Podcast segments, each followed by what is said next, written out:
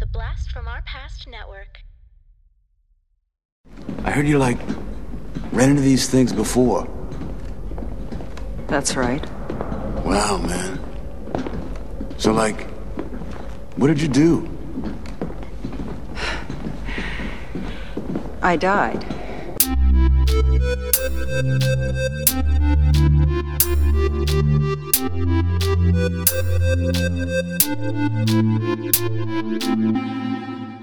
Talking back.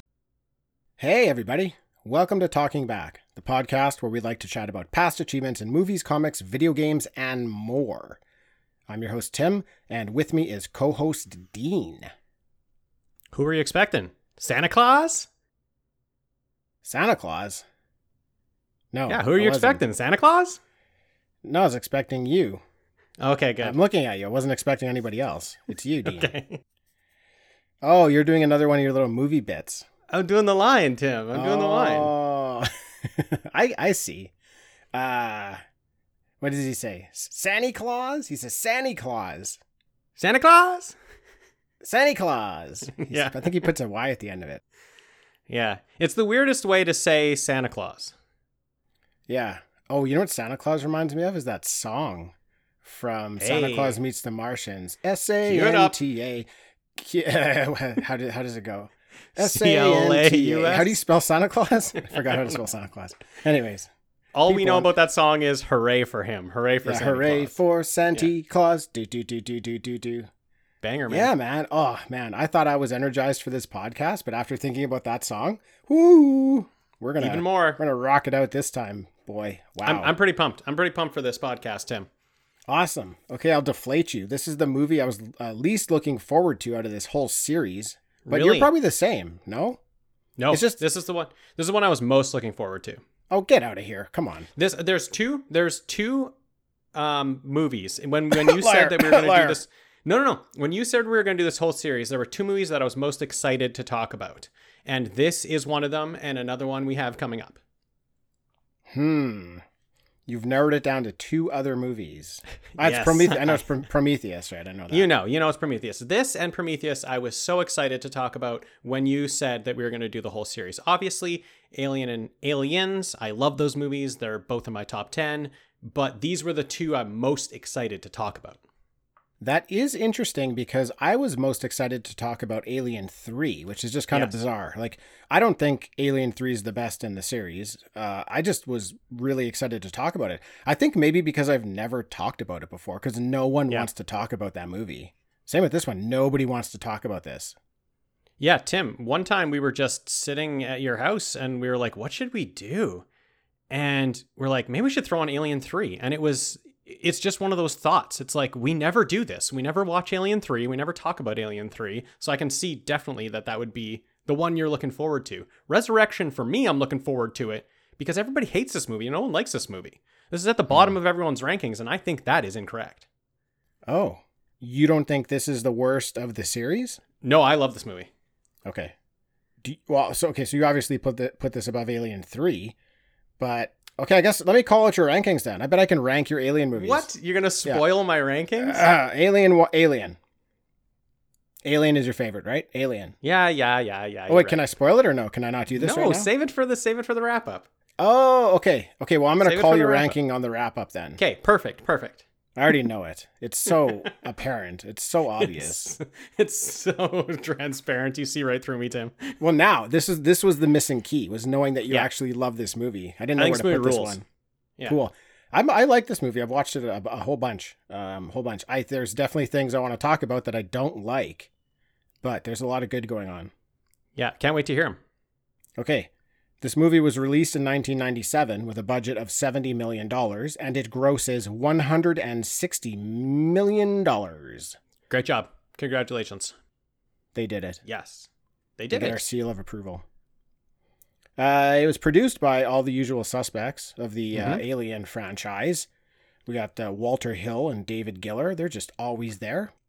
Couple of rock steady gentlemen Yeah, man. producing all the great aliens. The whole Brandywine crew, right? That's right. This one's directed by Jean Pierre Jeunet. Do you like uh, any of this guy's stuff? Uh, I haven't really seen any of it. I know I know of the movies. I haven't watched any of them. Hmm. Yeah, so I I do like some of his stuff. Um, Nice. I saw Delicatessen. I wasn't a big fan of that one. Okay. But uh, the City of Lost Children, I really, really liked. It's uh, that's kind of that's more of like um, it's a very artistic piece. This is a very artistic director, and man, it was really interesting. Uh, and then Amelie, Amelie, have you you've seen Amelie, right? I haven't. I haven't seen Oh, it. I know it's a huge blind spot. you would I need to see it. You would you and Laura would love that movie. You should check I- it out. I don't doubt it. Yeah, I'm definitely going to check it out. Now, this was news to me on this viewing of the movie that this was written by Joss Whedon. I just did not know this. I always forget this. Like I always know it every time I see the opening credits and immediately forget it because you know what this movie doesn't feel like? A Joss Whedon movie. Right. Well, he had a comment about that. yeah. About the movie, Joss Whedon said, They said the lines, mostly, but they said them all wrong. They cast it wrong, and they designed it wrong, and they scored it wrong. They did everything wrong. Everything they could possibly do. So, here's the thing, though. You know what? I'm, I'm ready to say it. Joss Whedon, get off your high horse, dude. Yeah, dude, it's not your movie. Like, settle down, okay? Totally. I, I, I liked it. I liked it. Yeah, some, I'm starting to think people, if, if they did what he wanted it to be, how much harder it could have sucked. dude, it would have sucked so much harder if they did what he wanted. If they made if they made Firefly Alien like he wants them to make, I don't think it's as good as this movie is. I think this movie's very good, and I think he needs to just relax. I'm going to look at these comments of his again. Okay. Um, they uh, they said the lines, but they mostly said them all wrong. I thought there was some tremendous delivering of lines in this movie. Mm-hmm. So wrong. X. Wrong, Joss. They cast it wrong? What? Nope. Are you Wrong. kidding me? wrong, Joss. Wrong. Yeah. They designed it wrong? Nope. I don't. It's a spaceship. Do you know what spaceships look like, Joss? Wrong. They scored it wrong? I don't really remember the score too much. He might be right about that one. You're shaking your head. I like I it. might. Yeah, I, I mean, it's not terrible. I- It's just not memorable for me. Um, they did everything wrong they could possibly do. Wrong. That's wrong. That's wrong. So, I, I think he's wrong. yeah. I think he. I, I'm with you. He's Tim. I think he needs to just relax on that. He wrote a script, and then the movie wasn't super well received, so he needs to go shit on somebody about it.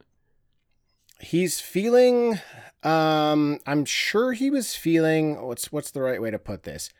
He was probably embarrassed because the Yeah. movie maybe wasn't what he was looking for when he wrote his script. That's not what he pictured in his head. So he probably took it personal when it didn't come out the way that he was expecting. Yeah. But he's it's dude, you're just writing the story. You're not Yeah. in charge of all those other things. You're just writing the story. So settle down, man. Now, I kind of like Joss Whedon. I'm liking him less and less nowadays. Yeah, but um, he has done some movies that I've liked. Um, dude, he's written some hot some hot scripts.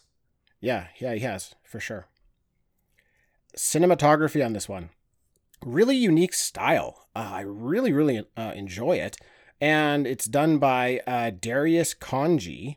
Now he did Seven, he did The Ninth Gate, he did The Beach, he did Panic Room, and he did Uncut Gems, among others.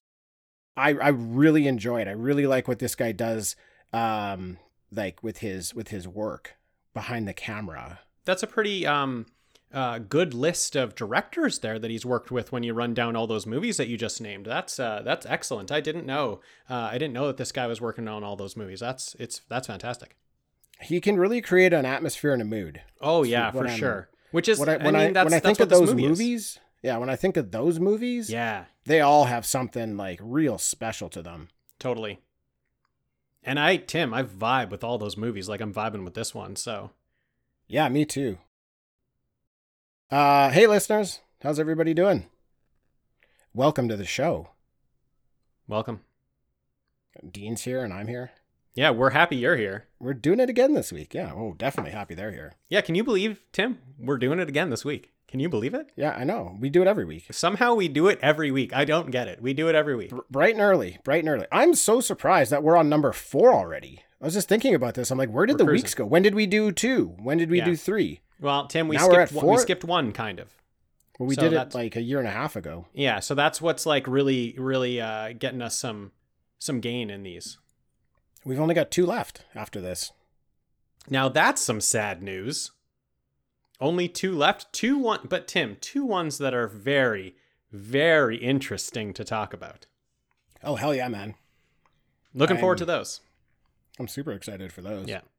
Let's just do them right after this. I know we haven't watched or prepared, but as soon as we stop recording this one, boom, Prometheus right away.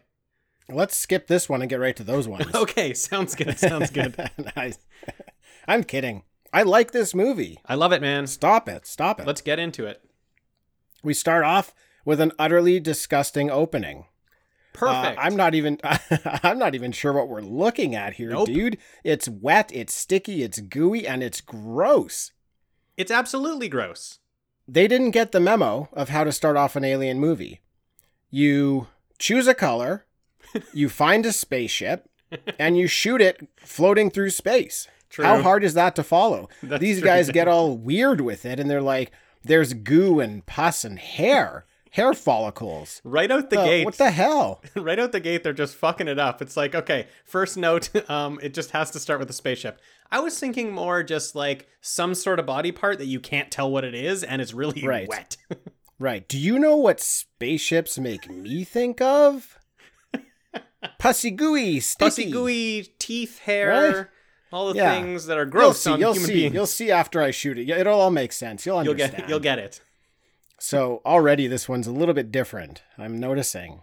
Uh, yeah, man. This uh, it just as a whole, this movie is pretty disgusting.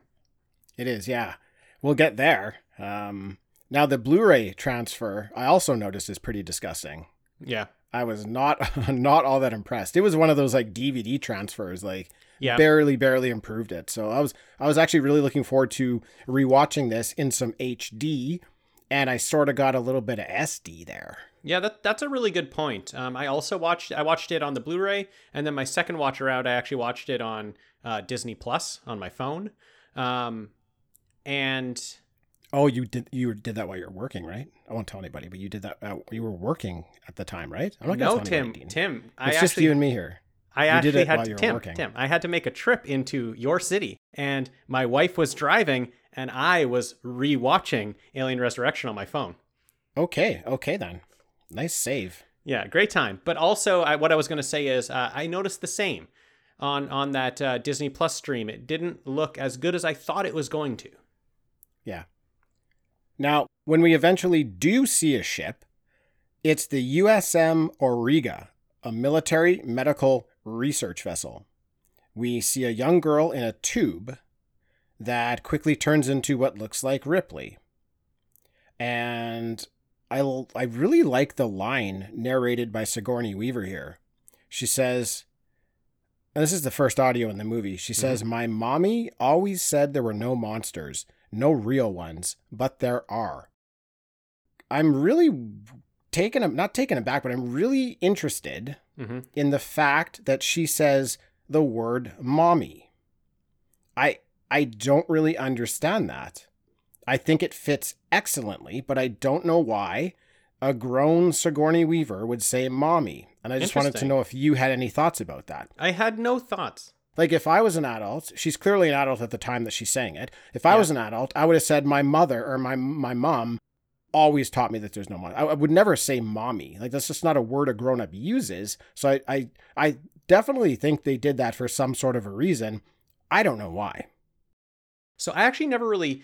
I, I love the line, absolutely love the line, but never really took notice to the mommy part. I was more focusing on the monsters that she's talking about, and to me, to me, it's it's humans. Like that's they're opening with scientists experimenting on her, and so I'm like, oh, does she mean the people? Does she mean the Mm. humans that are experimenting on her? So that's why I thought that was really cool. Um, I never, I never really thought about the mommy. Yeah, that's cool. I didn't I didn't consider the scientists. Yeah, Not not certain that's what she's going for, but No, I I actually know. really like that. I like Yeah. that take on it. So the scientists operate on Ripley, and they take a Xeno queen out of her chest. Ripley comes to after the operation and, and is trying to figure out what's going on. She sees the scar on her chest and she sees a number eight tattooed on her arm. She doesn't she doesn't seem to know who she is, and she doesn't really really seem to understand what's going on. But she quickly gets her memories back and the ability to speak. Hmm. Now, the idea of memories being passed down to a clone have the military general uh, very concerned. He wants to terminate her. Um, at the first sign that something's going to go wrong, he wants to terminate her. That's a great idea. I like that they bring this up. What idea? Just the idea, her? the idea that the person in charge would be like, "Hell no, we cloned her. We want these like aliens to survive." I've watched the first three movies. She just wants to kill them, so let's get rid of her. Like, what are we doing? Why are we keeping her around? If she, if she, her whole memory comes back, she's going to want to kill them. She's only going to get in the way. There's no reason to have her around. Get rid of her. I like that somebody in the movie says it. Uh, yeah, definitely. They they build a lot of great tension in this movie uh, through these characters. Yeah. And of course, us as the viewer, we're on board with Ripley. We love Ripley, right? So to hear that this guy is considering terminating her, he kind of gets positioned as a bit of a bad guy to us. Oh, for sure. right? Yeah. Even though he's he's so charismatic, I love this guy so much. oh much. my goodness, I love this guy. My goodness, the acting in this movie is so great. Mm-hmm. So yeah, I really it's a it's a great it's a great thing for them to throw in there. Now, Ripley wants to know how they got her, and the scientist, uh, one of the scientists, uh, Gediman, played by Brad Dourif, excellent actor. Oh yeah. He explains that they had blood samples from Fiore 16. Well, so what did you catch this? Yeah. Fior- Fiore 16? Isn't that the isn't that the the planet, the prison planet? And it, that is not the planet. No, the, Oh. the, the prison planet is called Fiorina 161. That's the name of the planet. oh, I just assumed it was the same. No, he called it Fiore 16. It's called Fiorina 161. So I'm not sure what that's all about. That's weird. That was weird. I just wanted to mention that because I don't know. Hmm. I don't wondered if you had thoughts on that, but No, I, I just assumed he said the right thing. Maybe uh, he just spoke his line wrong or something. he may have. he may have Like, just said it wrong. It just totally made sense to me that they got they got her DNA from the I mean, you understand it. Like, it- Yeah. the point gets across, right? Um, I just, I don't know, because I knew the exact name of the Yeah. facility because I, you know, had to make notes for it and stuff like that, and it just, it was definitely incorrect this time. So I, I, just wondered. But Interesting. Anyways, wh- whatever. Ripley knows that it was a queen that was taken out of her, which is Mhm. very cool. yeah And she tells the scientist that when it breeds, they'll all die. And the uh, I think like the leader scientist here, Dr. Mason, uh, he's very confident with their abilities. And um, this is fun too because like up until this point, Weyland-Yutani has been like the big bad so far in this franchise. But here they let us know that Weyland is just a corporation out to make money. But this project, this Mhm. specific one, is run by the United Systems military.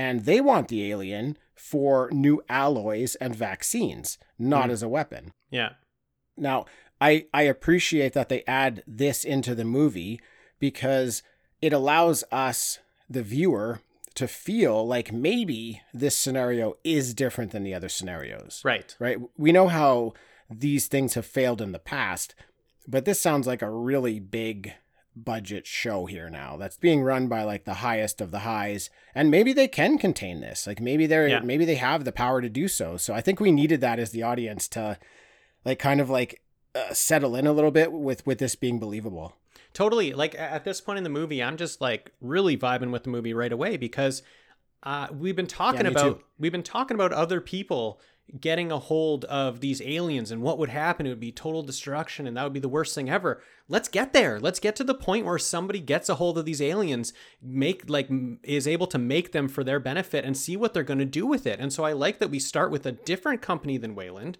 and they are saying and claiming that they're also going to use it for good and you know that, that they have a positive reason for doing this. So yeah like you said right away different than other movies And also, I know that it's going to be a problem. You know, I know that this is not going to be a good thing, but I like that I don't. I'm not immediately like fuck Weyland. No, get get out of here. Like I- I'm I'm listening to them. I'm I'm I'm listening to what they have to say.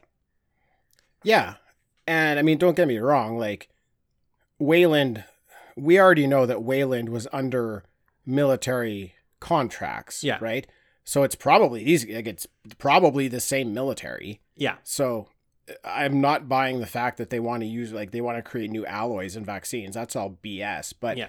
uh, I just like that we see like a, a step up the ladder of power here. That's for cool. sure. Yeah.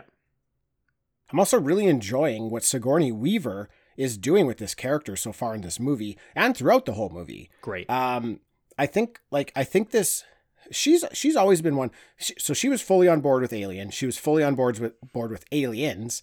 Alien Three. She only came on when they met her demands, which were high. Yeah. And then I don't think she wanted anything else to do with the series. But when this idea came across, I think she was very interested in portraying this character and really Yeah. like digging her heels into what this character would be going through because it's such a stretch from what she's played previously. So I really love watching her like exploring this character in the movie. Yes, dude. and it's really like it's really fascinating. So this is a Ripley with no fear.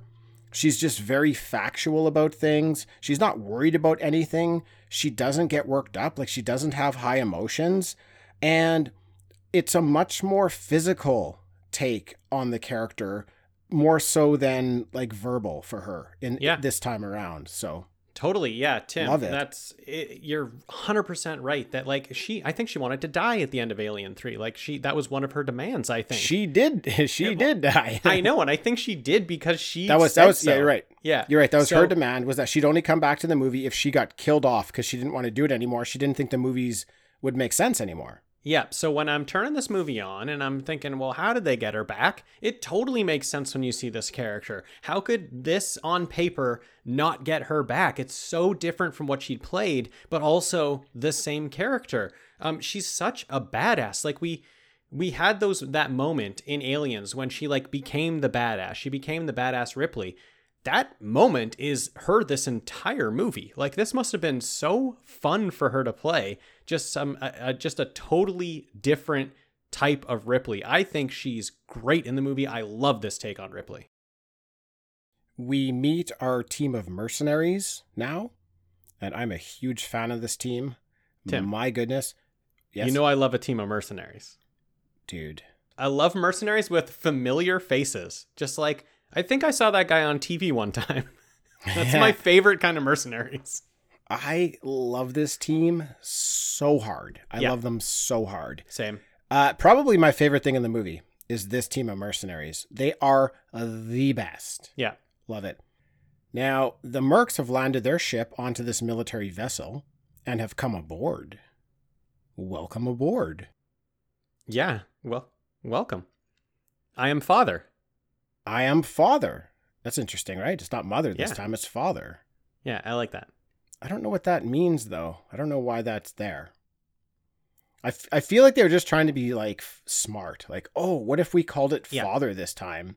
It's pretty. It's pretty useless for me in the movie.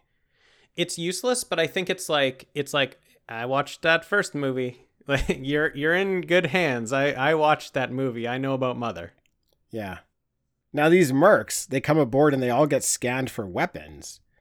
Now we already know that they're probably sneaking weapons on board, but it's fun to see them get scanned. Yeah, we know we know one dude is for sure. Yeah, Christie's Right, we got know gu- Christie, guns yeah. attached to his, his wrists. So these the mercs have brought humans in stasis for the general, and he's going to use them as hosts for this queen. What the hell? you're shaking your head. You're you're disgusted by this. This is shady stuff, Tim. This is bad. These mercs are bad. These mercs are the worst, the worst kind. They're bad. They're very bad. They don't even care this entire movie about those people that they brought. No. They don't care at all. no, they're human traffickers. Yeah. Yeah. So I, I like that they stick to their character. I like that they don't care. Yeah, that's true. But they're yeah, I mean, they they uh, they set them up as a certain type of character at the beginning, and that continues all the way through. So it's it's effective. That's the kind of character you need in this movie too. That's what I want to see. I want to see characters sure. like this Yeah. going up against aliens. Right? Yeah. This is a fun 100%. movie. Have we mentioned that yet? I think I did. Did you? Okay. I, I concur. Now, the leader of the Mercs, Elgyn, played by Michael Wincott, this dude rocks, man. This, This dude, dude- has a voice. This dude has a voice. I was just when I when I see this guy in the movie, I'm immediately thrown back to Dillon in Alien 3. Like when this guy Mm. talks, I listen. I just I take pause and I'm like, Yeah. "All right, man, I'm going to listen to what this dude has to say cuz it's going to be important." He's just man, he's got a he's got a way his voice is is awesome. He's got a way with the way he delivers his lines. And I like I don't know what it is about him. I honestly I don't know, but he's just captivating. He's captivating to watch. Yeah. He's a, he's a presence. He's an on-screen Yeah. presence. And in everything he does, he's he's usually playing this type of character like this like the bad guy, you know. Um but man, is there's something about him. There's something so special about him as an actor.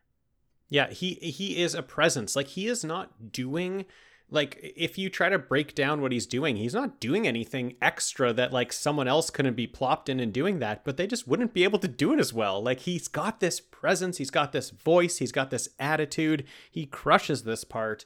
Um he's he's a great guy to have as like the leader of their their crew. Yeah, it doesn't even seem like he's trying. Like it He's just seems not, like he's yeah. just he showed up and he's being himself that day. And yeah, it's just totally. like, wow, wow, dude, like one take. This, this, this, this guy's one take, just one take Yeah. done. That was perfect. You know, what did you do? Oh, was like I didn't know we were rolling yet. I was just uh practicing my lines as myself. But yeah, and that's he- what comes he's- across and that's why it's so great. Yeah. He's so confident in the movie. Yeah. So What was so what was that? What was that line when he was asked if he drinks? I can't remember what he says. He was. He, it was something like.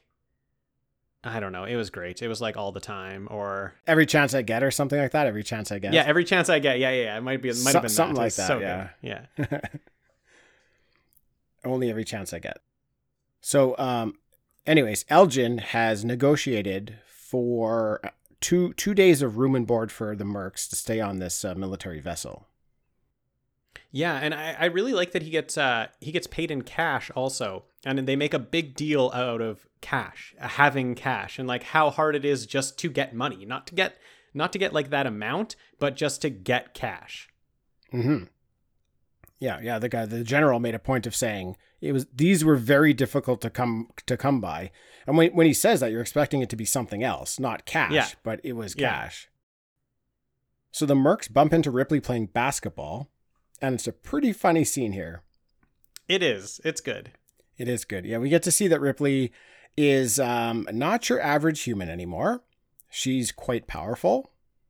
Um, she's uh, durable. She gets like cracked in the face with a like a weight, a barbell or something. Um, she's very agile. She uh, like stops a basketball being thrown at her face. Her blood has acid in it, which is very cool. And uh, she makes a backwards basketball shot. Yeah. Dude, she does Dude. three things basketball wise in this scene that are just like my dream.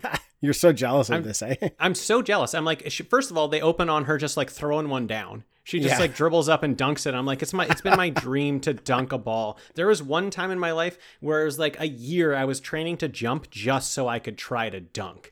Couldn't do it. I think I'm over the hill now. Never gonna get there. She throws one down right away.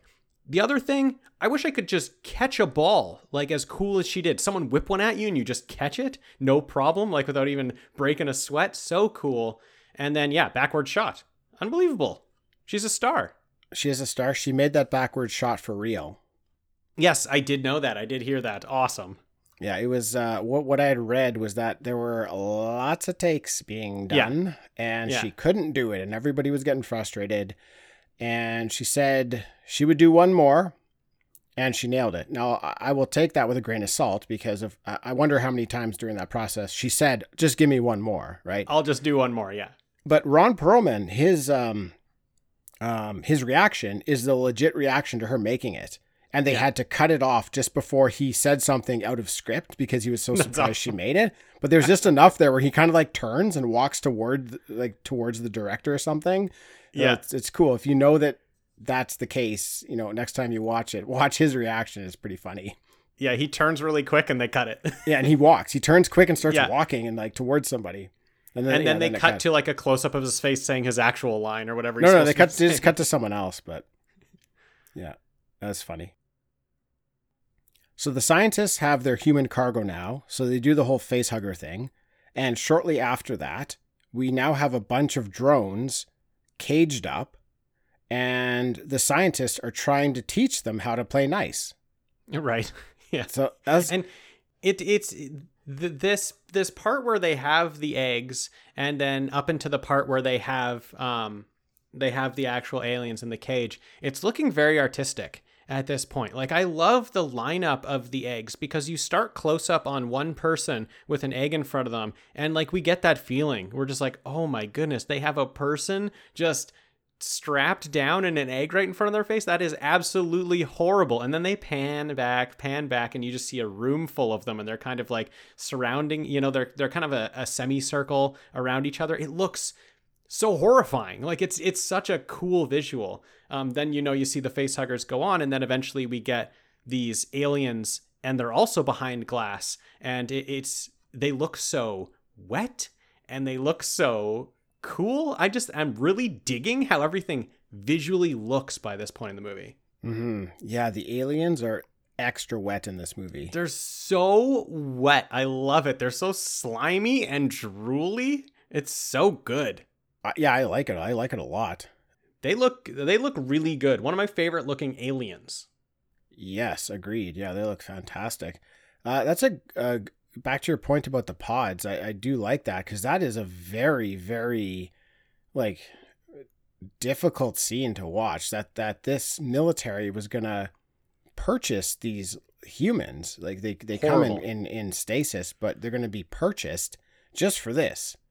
And I really appreciate that one of the scientists even starts crying Yeah. uh, while this is happening because it's such a disgusting act. Like she can't even she can't even imagine that she's involved in this. So yeah, that's really that's really cool. Yeah.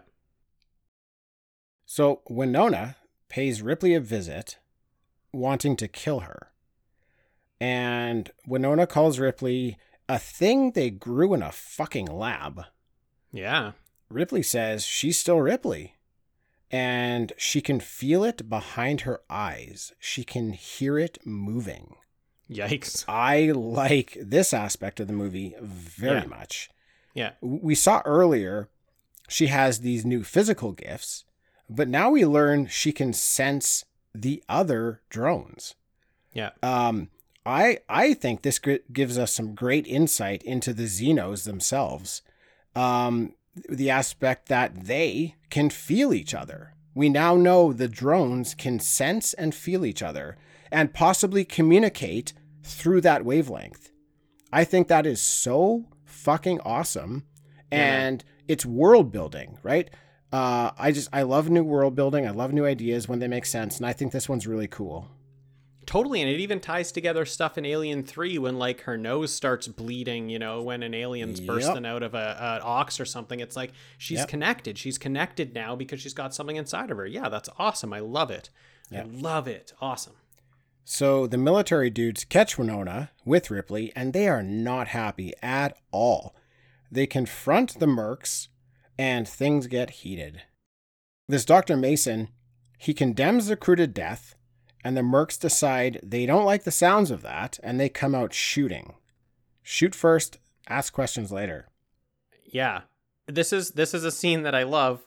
That we just see that they've you know everybody's smuggling in guns. You know, it's not it's not just it's not just Christie. Everybody's got guns. Everybody's got them in different places. Well, tell us about who's got what. and. Absolutely. love- Okay, so uh, Ron Perlman's dude here. This guy's got a great name. What's this guy's name? Um, Johner. his name is Johner. I love Johner. Yeah, That's a great So name. Ron- it's like, it's like Johner. Diener. It's like Diener. Yeah, it is like Diener. Yeah, exactly, man. Um, so Johner, he's got he's got this he's got this like thermos with his like home brew or whatever in it that's apparently really great and strong. He's got his own What? moonshine in there. He made his own He's got moonshine. his own moonshine, and we've seen him drink it already. So we're like, oh, whatever. That thermos is actually just a thermos. But nope, he he cracks a gun out or a gun through there. You know, he just kind of pulls out the top, and it's a uh, it's a trigger, and then he fires it right through the whole canister. Awesome, and it's like it's a big blast. He's he's blowing people away with that. So good. I love that. Uh, I love this whole scene. You know, you got Christie with the handguns. They're attached to him, blowing people away. Um, I do like also that before everything goes down, Johner has like a gun to his back and it touches his back and he turns around, grabs the gun, throws it back to the military guy and says, Don't ever touch me. You know, so it's like he had the chance there to have his own gun. So already you're the military guys must be like, okay, we're still in control of this situation. You know, they must not they must not want to kill us because they had a gun in their hand. Um, it's it's a great scene. It's a great scene that escalates immediately. Um, yeah, and I think it was more like the setup of the scene where the scene starts, and I'm like, well, they're not going to stick up for her, you know, she's she's done, so they're just going to throw her under the bus.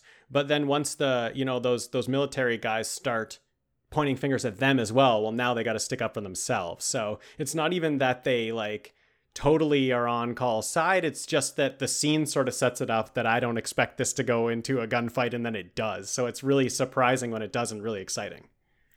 yeah, yeah, I was surprised when the Mercs started shooting, but they were like, yeah, maybe we don't take the scientists seriously, but I think he was serious. I think he was going to kill them all because they know too Yeah. much or they're snooping around. And they, so. the, the Mercs realized it. Like they realized, look, this guy has said he's going to kill all of us. So let's, this is our chance. Let's just fight back right now. And yeah, the Yeah, Mercs man. are more talented than the military here, which is, which is great because we don't really like the military at this point right? We like the Mercs, even though they've they've done some shady stuff. They, uh, you know, they're kind of our heroes in a way here. So Well, yeah. we're on their side. what I really like about it is they know they need to be armed. You know, they walk in and you know, right away the the guys whose ship they're walking onto are like, "You don't need guns. Like what do you need guns for?" Like you you he he comes on uh the the the main guy. What's what's the what's the captain's name? El Elgyn. Elgyn. Elgyn comes on and he says, Why are you even checking us? Like, what, what are we going to do with guns? We're going to take control of your ship? And that's not what they want to do. You know, they don't, they're not there to take control of the ship. They have guns because they know they're going to need protection at some point, or they may need Right. protection at some point. And it comes in handy that they had guns on them. So I do like that they sneak guns on, and it's not to do something like take over the ship. They're sneaking guns on just in case shit goes down. And it goes down, and they need them. Exactly. Exactly. Now, while all this is happening, the drones that are caged up, they realize the scientists are preoccupied with these events and they take the opportunity to escape. Now, Dean, I wanted to ask you what you feel happened during this drone escape scene. I okay. I, I've I've went back and forth different times that I've watched it. Um, I've thought that they agreed that one of them should die to get the other two out. I always thought that the two Xenos decided to kill the third to have the acid blood melt through the floor so they could escape. Yeah. I don't think that's what happened on this viewing. I think the Xeno that notices the scientists are busy calls out to the others in this high pitched shriek, and mm-hmm. the others respond in a lower tone. And it continues this dialogue using this like high pitched shriek, showing a very certain urgency to its message. And you can tell that drone is convincing the other two to kill it for Mhm. this reason. So I think this time around, it was convincing the others to do this as the only way for them to escape, which is really neat because every other time I've watched it, I see these two creatures taking advantage of a third, just killing the weak one okay. so that they could uh they the the powerful ones know that if they kill this other one it will bleed acid it will leak through the floor and that's how they'll escape let's team up on the little guy I don't think so. I think this other Yeah. one is explaining to them, look, this is our chance. You have to kill me. And they're responding in this kind of like, well, no. And then Mhm. this, this, this, it gets like so amplified. It's like, you have to do this right now. This is our only way to escape. You have to come. It, I think this one sacrifices itself, which Yeah. again is just some really incredible um, drone and, and alien like uh, character building in this movie. Yeah, I, I agree, man. I, I always go into the viewing of it thinking, okay, so this must be that they just have a fight and they kill one of them to escape. I always go in with that mentality, and then I always come out with it being like, I think that they all agreed to kill that one just to escape. So that is like, I do get that feeling from it. So it's cool that with this high pitched and low pitched thing you're talking about that I never picked up on, that makes a lot of sense. And and what I really like is it shows you that they're really smart.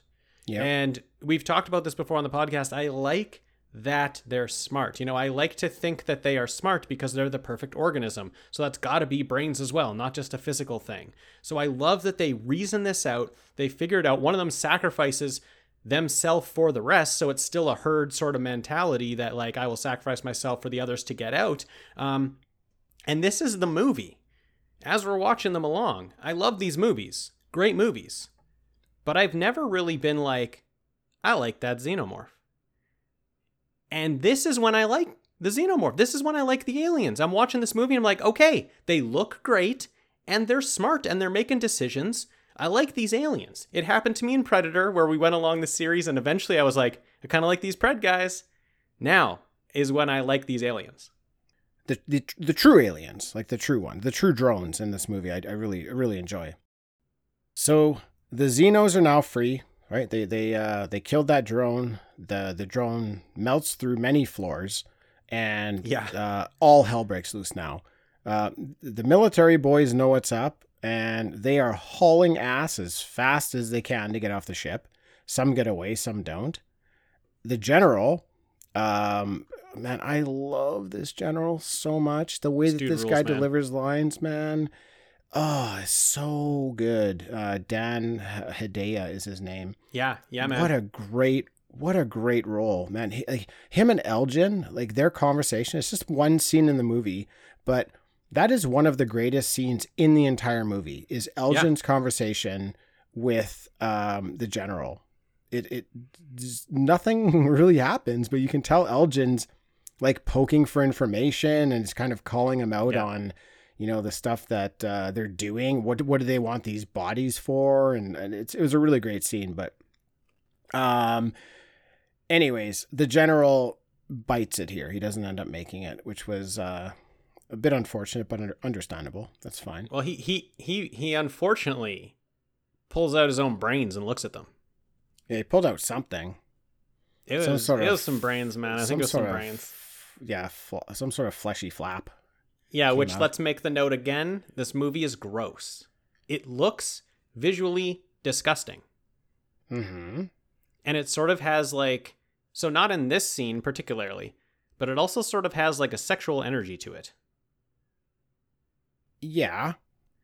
I mean, it's I'll just, just- throw it out there. The uh the director, the original design he wanted for the uh the hybrid at the end, he wanted it to have both a penis and a vagina like right there on it. Great. And he was Dude. he was dead set. He was like I'm not wavering on this. It has to have that. And then he eventually realized uh, uh maybe maybe we don't need that. Dude, I maybe wish we had the it. best idea. I wish we had it. No, what? Dude, this brings this stuff, Shut this like this gross stuff and this like also sort of like just sexual tone to the movie brings me right back to the original Alien. The movie I absolutely love. It just like Giger loves this movie. He loves Alien Resurrection because this is hmm. his jam. Like this is what he's trying to do with with this monster. So I love the tone of it. I love that it, this movie's kind of goofy like Aliens, you know, it's kind of not like goofy, but it's sort of fun. It's got like a fun energy to it, kind of like Aliens does, but it's got this gross sexual energy that Alien does, and I I really like it. Okay, I don't want that in the movie. I'm just going to go on record with saying I don't want that in the movie. You don't like the gross, or you just don't you don't want the penis vagina uh, monster. All of it. I don't want I don't want that or the gross. Really? You don't like the grossness? Well, what are you calling the grossness? Like the that opening scene? That was disgusting. Do I want that in the movie? No, I definitely don't want it, that in the movie. Not at all. So I would say I would say almost everything in this movie that is sort of like a a little bit disgusting goes that extra level of disgusting. And like sort of like even at the beginning when they're pulling the queen out of Ripley's chest, the way they pull it out is just so gross. And it's like this gross thing coming out of her chest. Like right away it's visually disgusting. And I think it I like that it this is the gross alien movie. I like that it's the grody one. Like there's no other hmm. movie that's this gross. Okay. I don't want that. I don't like it. Okay, that that's fine, and it is a, totally a style, so I I get I get, and I get why that throws a lot of people off too. Yeah, that basically throws me off of this movie. Okay, okay, that's fair. That's fair because I just But yeah, not not I not some like some of it is fine. Like the way they pull out the alien, I thought that was amazing. The intro Yeah. I thought was was shit. And more coming down the line I think is shit too. So we'll we'll talk about Okay. that, but Okay. uh but but yeah, no, I'm I'm I'm very surprised that you like that aspect of the movie. dude. I'm surprised too because it gave me a Cronenberg feel, and I don't like Cronenberg, Yeah. So I don't know why I like it in this specific situation, but I do. Interesting. So we catch up with the Mercs, trying to get their get to their ship now, so that they can take off. Right, the military's taken off. Now it's just the Mercs stuck on uh, the military vessel. Yeah, Uh, with like there's like one one military guy and a scientist left. Uh, Elgyn, who I figure will probably make it all the way to the end of the movie, is the first Merc to go. Dude, it's the classic alien trope. The most Yeah, charismatic guy that you like, the one who you think will survive all the way to the end, is the first to die. you fall in love with the guy, and he's gone. Now, the first time I saw it in the theater, this is where the movie took the 180 degree turn for me, where I was loving everything up until this moment. Elgyn was my dude. Hmm. This was so awesome. When he got killed, I was like, oh, they kind of lost me already. But that was before I knew about the whole, like, you know, let's kill the most handsome. Uh, This is their know, thing, yeah. this is what they do in the movies. They kill, they put a guy in the movie who you really admire, and then they kill him right away. I You're didn't know. right. I didn't You're really know that with the, time. with the handsome thing. They set up a stud. They set up a stud at the beginning of the movie, and then they just kill it's him off. It's always a charismatic stud that Yeah, you yeah. love. You love. Totally. Then they, they're just like, no, we're not keeping that guy around. He's the Yeah. first. Anyways, um, there's also an interesting dynamic going on with uh, Ripley and Winona. It's like this Yeah. um, mother daughter, uh, a little bit of a, like a mother daughter type thing going on here, which Yeah. is I don't mind it. Like you know, it's I don't mind. I don't mind them doing that. Uh, Ripley senses that the ship is moving though. Hmm. Now that things have gone wrong, she can tell it's moving, and it's apparently on autopilot on its way back to Earth, and they're three hours away. Shit. That's really close. I was not expecting it to be that close to Earth. I know, and we know, we know. If we know anything, we know we don't want these things on Earth. That's that's Oh, what yeah. we don't want. We do know that. That's, that's what we're trying to stop one- every single yeah. movie. yeah. one thing we've been trying to avoid is that. yes, and we're three hours away. Shit. Right. Yeah. Now, as uh, as they're uh, they're all making their way to to this uh, ship, their uh, the Merc ship, to try to make it off off this military vessel. Ripley sees a cell with the number seven on it, and she needs to investigate. And we were just talking about it. I hate this scene, dude. I hate this. Okay. She sees a Yeah. bunch of disgusting failed clone attempts. I feel like this is what they were trying to show us in the intro was like failed clones. It is. Um, yeah. I think that's what it was. Um, the clones like one through six that they have are uh, small. They're in jars, like small containers with fluid. And number seven is still alive and lying on a bed asking to be killed. Dude, this is complete nightmare fuel. This is the most It's- disgusting, most disturbing shit that I don't need in a movie.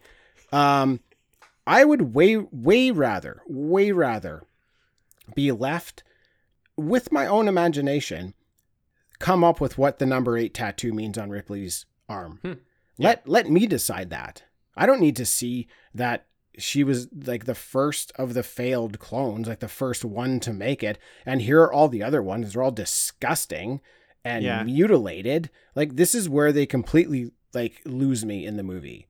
Yeah. Um, I don't need it, dude. I don't need it. I hate it. It's gross. I don't want it. And you love it. I love it, man. It's it, dude, I agree. It is absolutely gross. It is the thing of nightmares. Um, when I was watching this movie the first time, I also had ordered food, and this was the scene that was playing when the Oh, uh, person delivering the food came. So I had to quickly change because I didn't want that happening. I didn't want that on screen. Um, here's why I like it. See, this is. So uh, when I thought about this scene, I was like, okay, if I was Sigourney Weaver and I was asked to come back, I would start reading the script.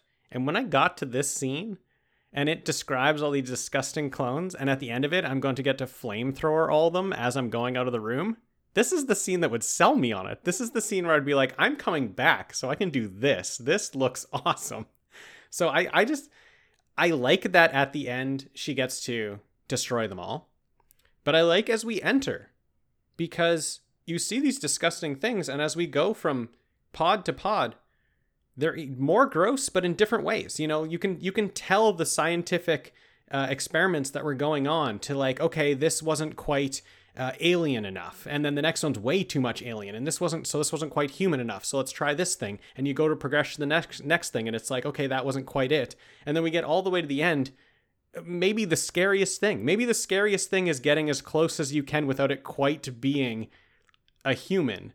And I, it, it is. You're right. It's totally disgusting but I'm into I'm into that progression and then at the end having it pay off as being like the worst thing I could ever see. Just like my nightmare lying on that bed.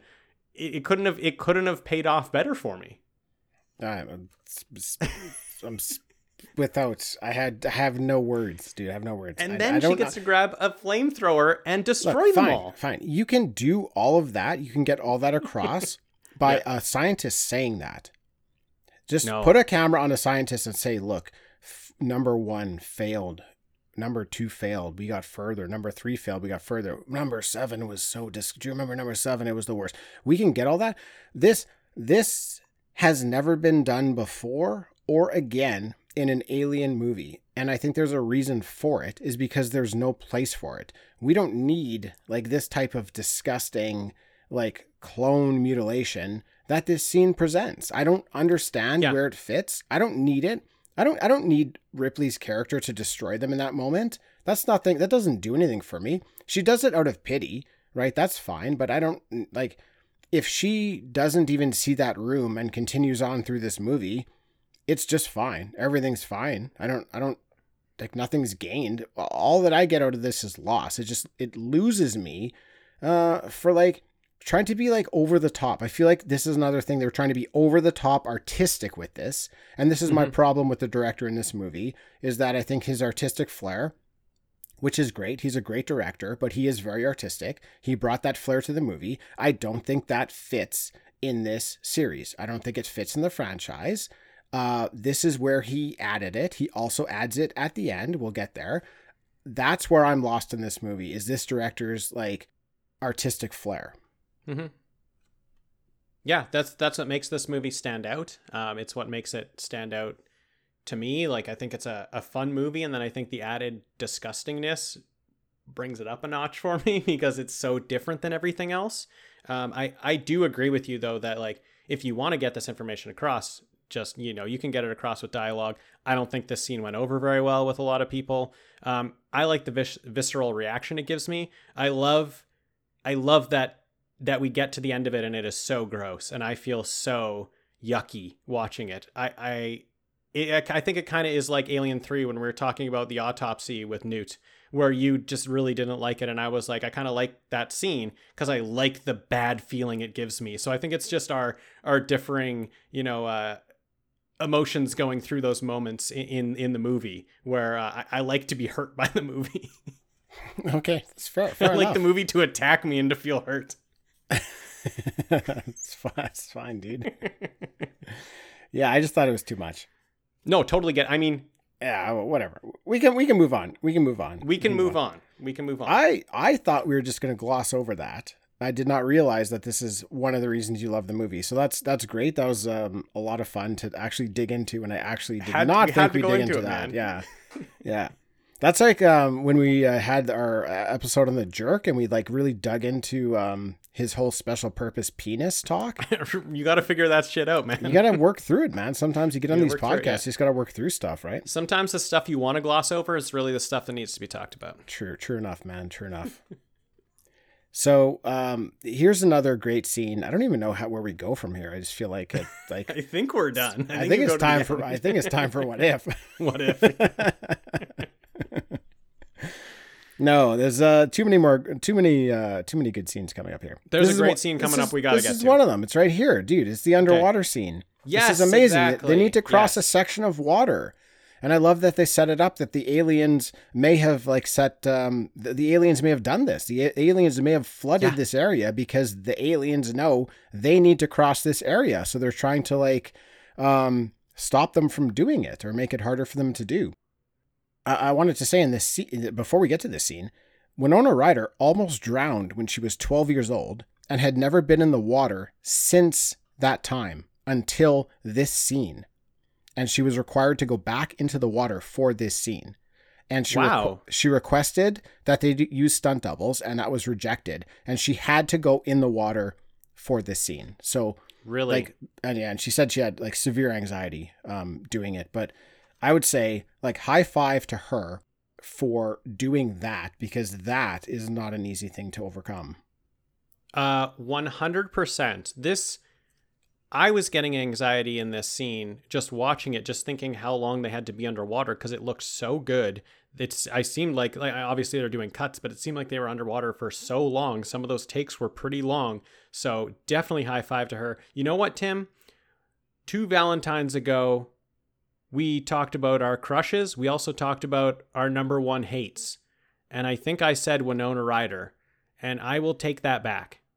I will take back my hate of being Winona Ryder for this movie and for that scene. i think i may have um said to you you probably haven't seen her in the right stuff Yeah. because i don't I take have any i don't have any negative feelings towards her i think she she's a really great actress i think she does Yeah. a good job so Great in this movie. Everything looks so incredible under the water here like the set that they created for this insane So good. So the good, man. the mercs underwater look insane. Ripley looks amazing. I don't know how Ripley's keeping her eyes open for so long under the water.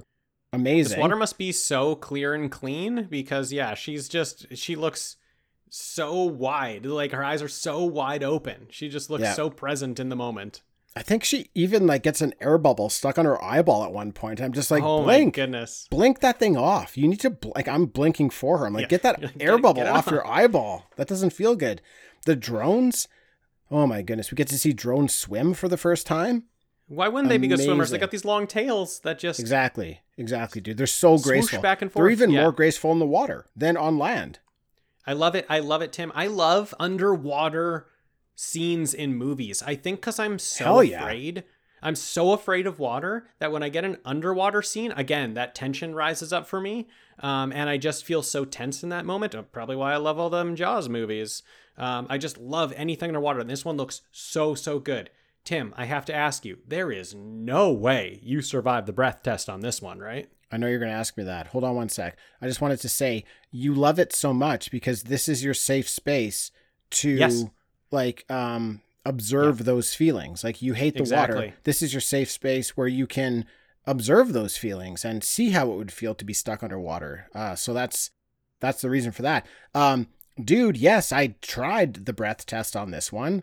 Hell no. This dude. one's tough, This man. is like This a this is like a full two minutes. This is like This a full two minute scene. Uh, now I remember, man.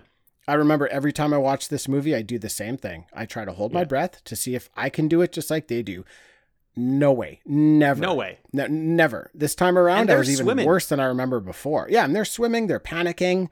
Yeah. I, I failed the breath test. Christie's Christie's pulling a guy on his back. Like, how Yeah, are they right. doing this? This is incredible. Yeah, no, this one's not realistic. I, I think that's a good way of like um, figuring out or like justifying uh, how real a scene is is like whether I can hold my breath and actually make it out as they make it out. This one, they all would have drowned, except for Ripley, who can probably hold her breath underwater. All these humans die here. Tim, you're not a mercenary though. You don't know what kind of training they do. That's true. No, that's a good point. Maybe because they do yeah, breath no, that's, that's fair. I know there's like surfers can hold their breath for like four or five minutes underwater, so Right. it is possible. Yeah. Yeah. Good point. Good point. Now, it's very intense. Like it builds up. They're all like, you know, it gets to the point where they're struggling for breath. They finally get to the end, and there's some sort of like seal over the area they're trying to get out. And they have to like cut their way through this uh, weird gooey seal. And when they finally get out, they all like are they're all gasping for air. And it's an alien trap. The aliens set up a trap for them. They knew they were going to go there, and this room is full of pods. And they all start hatching at that exact second. And Ah. Ripley gets one on her face, Oh and my everybody goodness. goes back underwater. It's great. It's like they they thought they were out of it, and then they have to go immediately back into it and figure something out. It was legit at this point where I was like thinking as they were going underwater, I was like, this movie's almost over.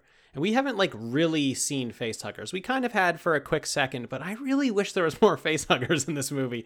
Boom! They set up an ambush with face huggers. There, you know, those uh those drones are coming in the backside. They got the face huggers on the other side. They got them Yep. trapped. They definitely trapped. flooded that place themselves. They're geniuses. They're super smart. I love this movie. I love these drones.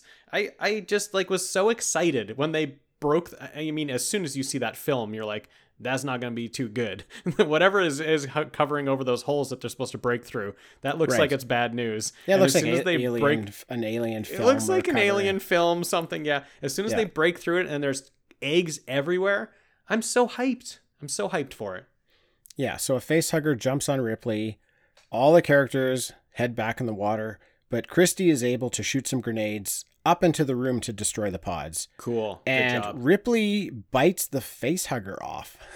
Did you notice that? I liked it. I did notice that. It she's was fighting. She's fighting it for a while, and then the way she gets it off, she bites it in half, like bites the Yeah, tail well off of her. Yeah, that was that was great.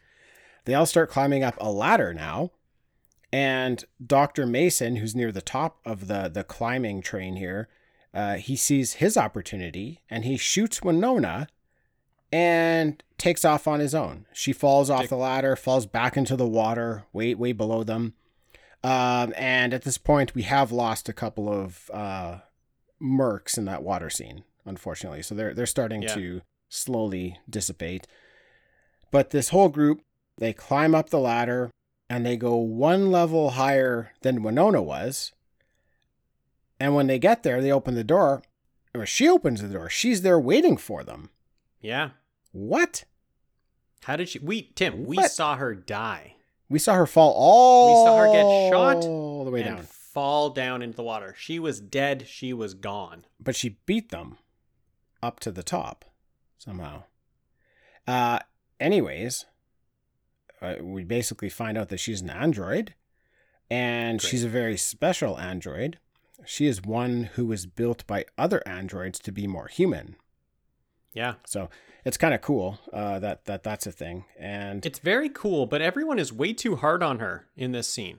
I don't I don't know how much people like androids, but I thought it was interesting that she was an android built by androids to be more human, Yeah. and the thing that she hates about herself is that she's an android.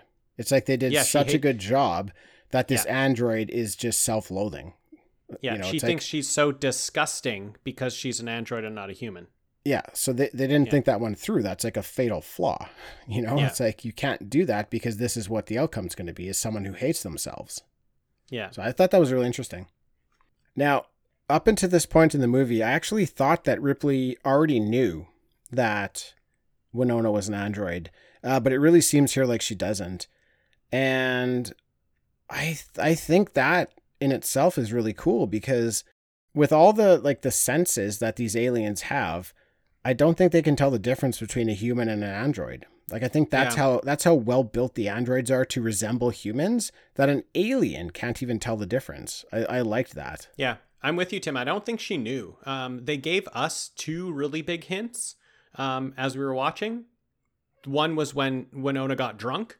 Um, she like stumbled out of the cafeteria, and then as soon as the cafeteria door closed, she was fine. She stood up fine, and then she went and talked to Ripley. And the second was when Ripley could feel the ship moving, and they're like, "That's not possible. You can't feel the ship moving." And then Winona could also feel it. She was also able to feel it. So those were our two hints that she's also maybe not human. But you're but Ripley didn't pick up on it. Uh, yeah, I th- I thought they were dropping other hints throughout that Ripley did know.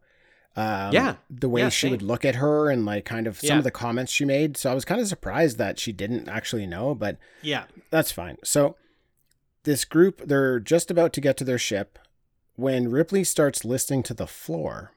She says she hears them. They're so close. It's the queen. She's in pain. And an alien breaks through the floor grate and Ripley falls through. She falls into I'm not sure what. It's just more disgustingness that you probably loved. You probably loved this scene, hey? Looks like she falls into a sack of muscles and goo. Yeah. Yeah, it, it the goo, the slimy goo accepted her in. And she was taken. Hmm. She was taken into the slimy goo and you're I have no idea what I'm looking at, but it looks like she's uh, being accepted by her her new family. Okay. She's taken now by a drone to the queen. And the queen has taken on some new attributes of her own. Yes, she has already laid some eggs, she's already laid some pods, but she goes into a second cycle here, they tell us. Hmm. And she's now giving birth the old fashioned human way. Now, this newly birthed baby from the queen ends up killing the queen, and it thinks Ripley is the mother. Ripley is trying to get to the ship so they can get off, and this new hybrid is following.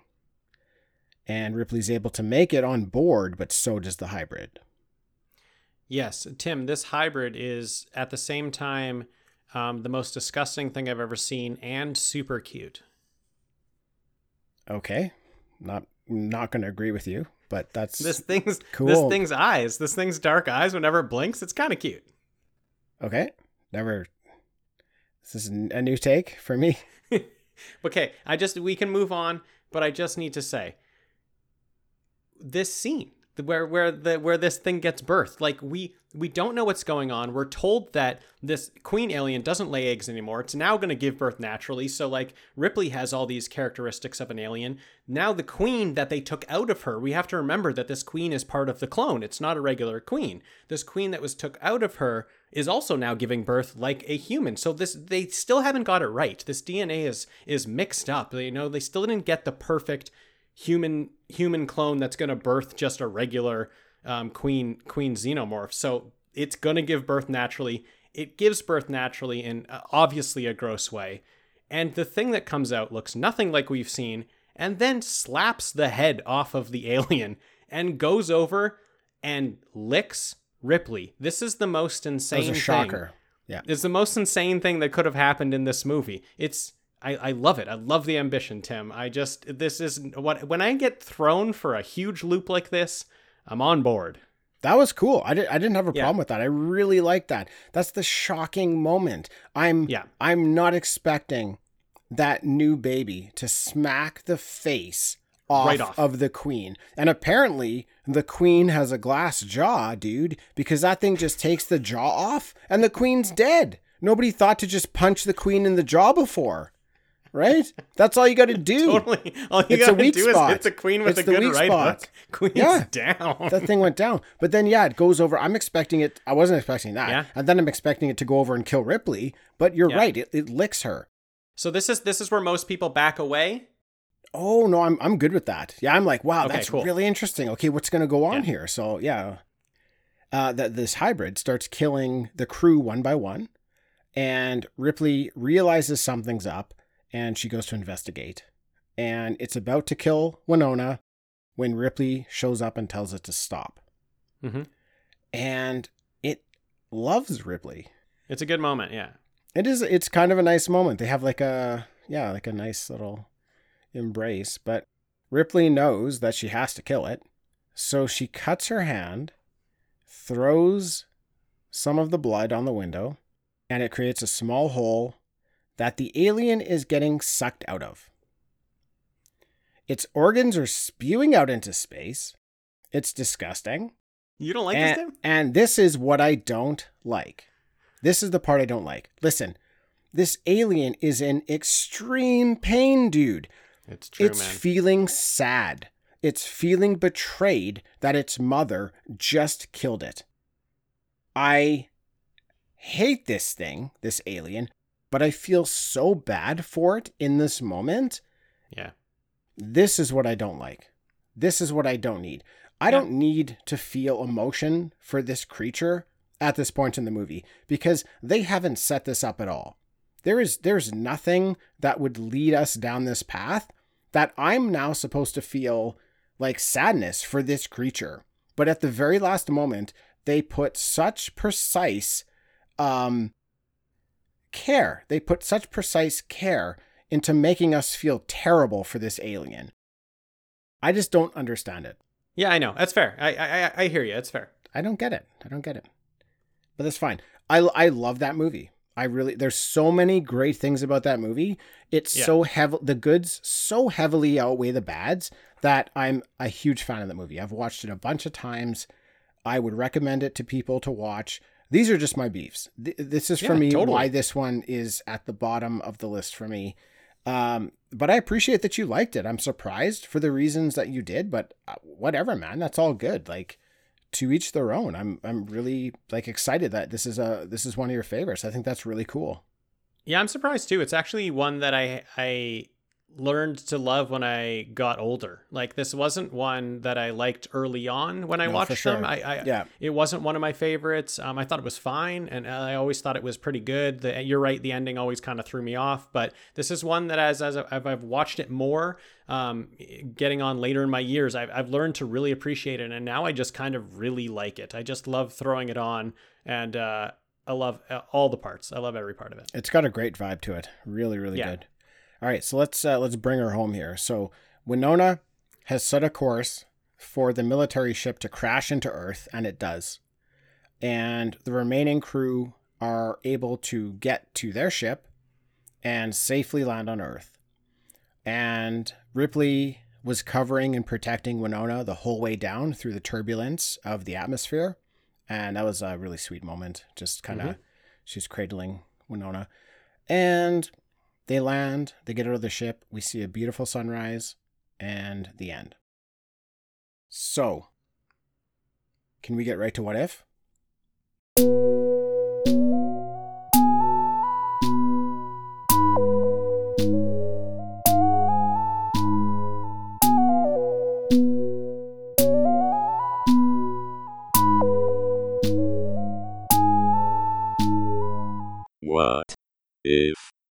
Dean, what if Ripley was on the side of the aliens in this movie?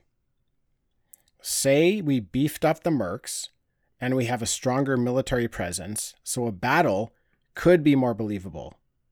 What if Ripley identifies with and joins up with the aliens? Yeah, you're right. I do like it because I don't think the movie takes a super strong stance of of that, um, of like whether she's whether she's going to be all human, take sides with the human, or all alien, take sides with them. I think she is kind of divided in the movie and ends up taking the sides of the human. I think it could go the other way, and she could take sides of the aliens, and I I'd be kind of down with it. I mean, having to try to take out aliens and Ripley um, that could be just like a, a pretty cool even tagline for the movie that would get every all the butts in the seats you know? It's i think it's a cool idea. Uh, i would be totally down with it. I don't think it um, it's just an it's a kind of the same type of tone of movie to me. It's it's fun and it's uh it can still stay gross like it is. Could be the you know same director. It could be very similar story just that she at some point in that movie ends up siding with those with those xenos and thinking that she needs to keep them um keep them alive and bring them to earth or whatever it is. I like it. I think it's still a good movie. It's like you mentioned before, where it would be fun to see like a, a military presence powerful enough to actually contain this alien outbreak.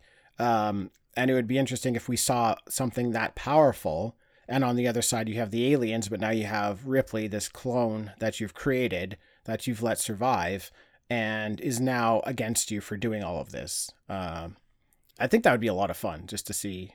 That might be another um another another role that that uh, Sigourney Weaver might lean into is like, hey, guess what? Now you're the bad guy in a way. She might, uh, I don't know, it's something new. She might, she might, uh, she might like that.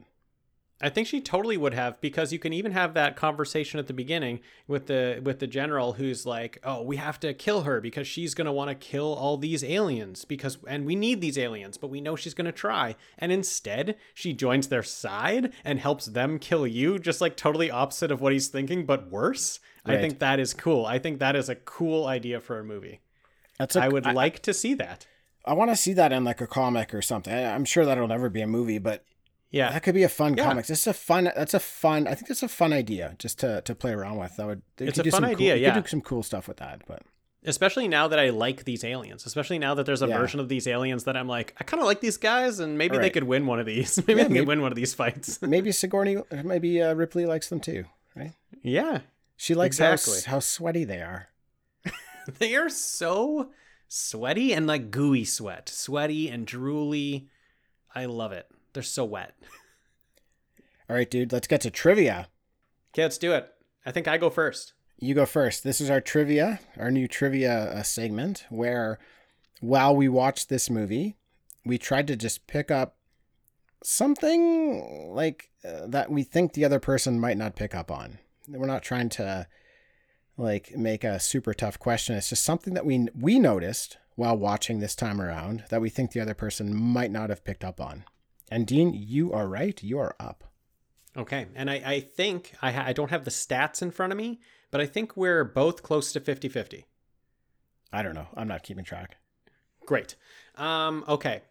Tim, there's a scene with Clone Ripley um, where she is learning language and she is being shown flashcards and she is slightly getting the questions or she's slightly getting the flashcards wrong.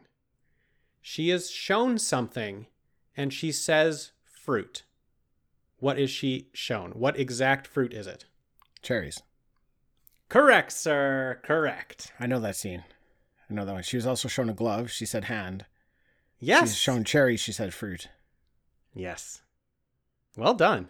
Well done. Thank you. Um, Dean, Yes. Yes, sir. I know that you're a basketball fan. I am. Excellent. I thought I'd throw you a basketball question. Oh, great. So this is awesome. Okay. In the mess hall, in the basketball scene, Ripley lands a few baskets. There's also a rack of basketballs. Would you happen to know how many basketballs were on that rack?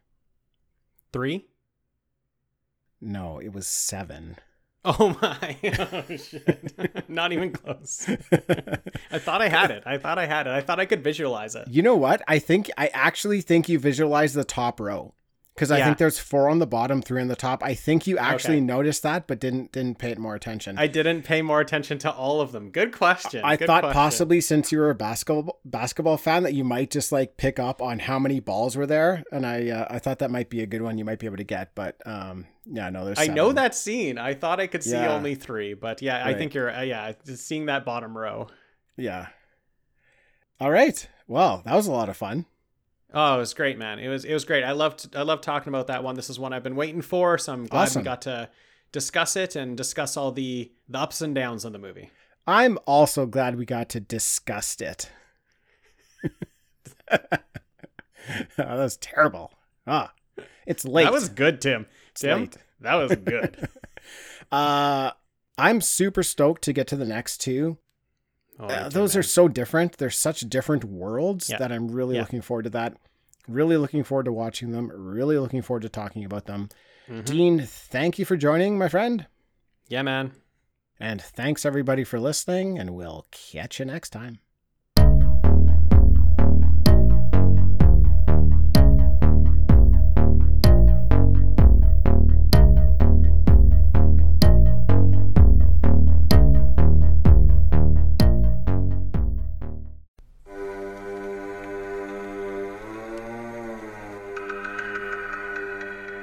Everybody, I'm Corey. And I'm Zach, and we're the hosts of Podcasting After Dark, a cast dedicated to late night horror and sci fi of the 80s and 90s, often found on HBO and Cinemax. You know, the movies your parents didn't want you watching as a kid. You can find us every other week on Apple Podcasts, Spotify, Podbean, and Stitcher. This is what you want. This is what you get.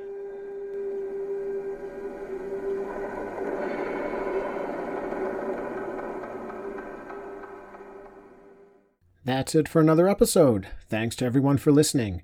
If you'd like to drop us a line, we'd love to hear from you. You can find us at Facebook, Instagram, and Twitter as TalkbackPod, or by email at talkbackpod at gmail.com. Also, please leave us a review on iTunes. Those reviews will help more people find Talking Back. All right, that's it. We're done.